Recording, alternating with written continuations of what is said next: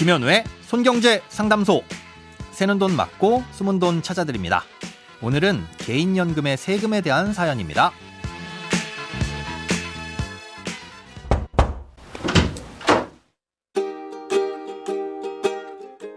안녕하세요. 저는 작년까지 매년 400만원씩 3년째 연금 저축을 납입했습니다. 납입된 연금은 모두 세액공제를 받았는데요. 현재까지 원금은 1200만원이 납입된 상태고 전부 국내에 상장된 ETF에 투자 중입니다. 최근 살펴보니 다행히 수익이 나서 전체 평가 금액이 1,350만 원 정도로 나오고 있습니다. 이 경우 만약 ETF를 모두 매도한 다음 연금 계좌에 원금인 1,200만 원만 남겨두고 수익인 150만 원을 찾게 되면 비과세인지 아니면 중도 인출로 간주하여 세금이 나오는지 궁금합니다. 세금이 나온다면 얼마를 내야 하는지도 알려주세요. 연금저축이나 IRP처럼 이 세액공제 혜택이 있는 상품들에 대한 세금은 납입할 때 세액공제를 받았는지 여부에 따라 달라집니다. 예, 먼저 쉽게 정리하자면 세액공제 혜택을 받았으면 중도 해지 시 받은 것 이상으로 세금을 토해내야 되고 받지 않았으면 원금에 대해선 세금이 없고 수익에 대한 세금만 있다고 기억해 두시면 됩니다. 연금저축이나 IRP 같은 상품에 세액공제 혜택을 주는 이유는 개인이 노후 대비 차원에서 저축을 좀 하고 연금으로 수령하는 것을 유도하기 위해서입니다. 예, 그래서 납입할 때는 파격적으로 소득에 대한 세금을 깎아주는 대신 연금으로 수령하도록 하되 그 약속을 지키지 못하면 깎아줬던 세금을 전부 토해내는 구조로 만들어져 있습니다. 예, 그래서 납입할 때 세액공제를 받았다면 연금으로 받았을 때와 중간에 해지했을 때의 세금 부과가 달라지는데요. 55세 예, 이후에 10년 이상의 기간에 걸쳐서 나눠서 받으면 이건 연금으로 보고 수령액에 대해 5.5%의 세금을 매깁니다.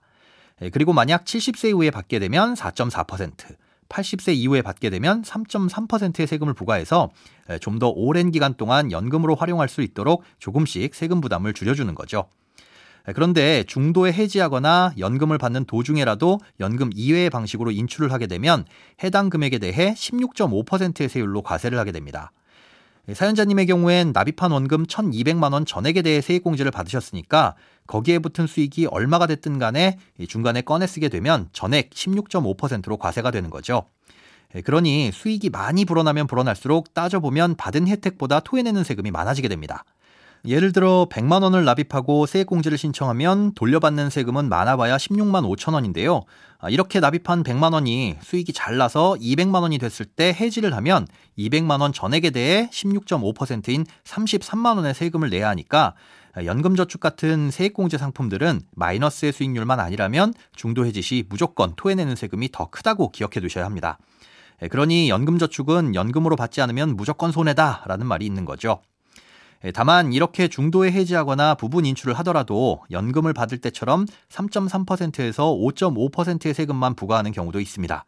예, 법에서 정한 사유에 해당될 경우 그런 건데요. 예, 연금저축의 경우 가입자나 가족이 3개월 이상 요양을 해야 되는 의료비가 필요하거나 개인 회생이나 파산, 천재지변, 뭐 사망이나 해외 이주 등과 같은 사유가 발생하면 중도 인출을 하더라도 연금으로 받을 때와 동일한 세율로 세금을 매깁니다.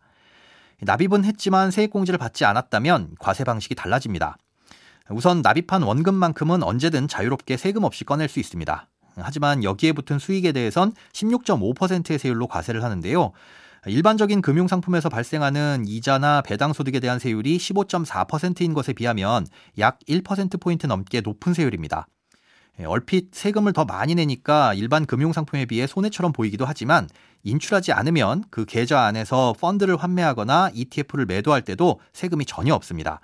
예, 그 안에서는 비과세로 마음껏 굴리다가 실제로 돈이 필요해서 인출할 때만 세금을 내면 되는 거니까 펀드나 ETF로 장기 투자를 하시려는 분들이라면 연금저축펀드 계좌를 활용하는 것도 절세 팁이라고 할 수 있습니다. 돈에 관련된 어떤 고민이든 상관없습니다. imbc.com 손에 잡히는 경제 홈페이지에 들어오셔서 고민 상담 게시판에 사연 남겨주세요. 새는 돈 맞고 숨은 돈 찾아드리는 손경제 상담소 내일 다시 만나요.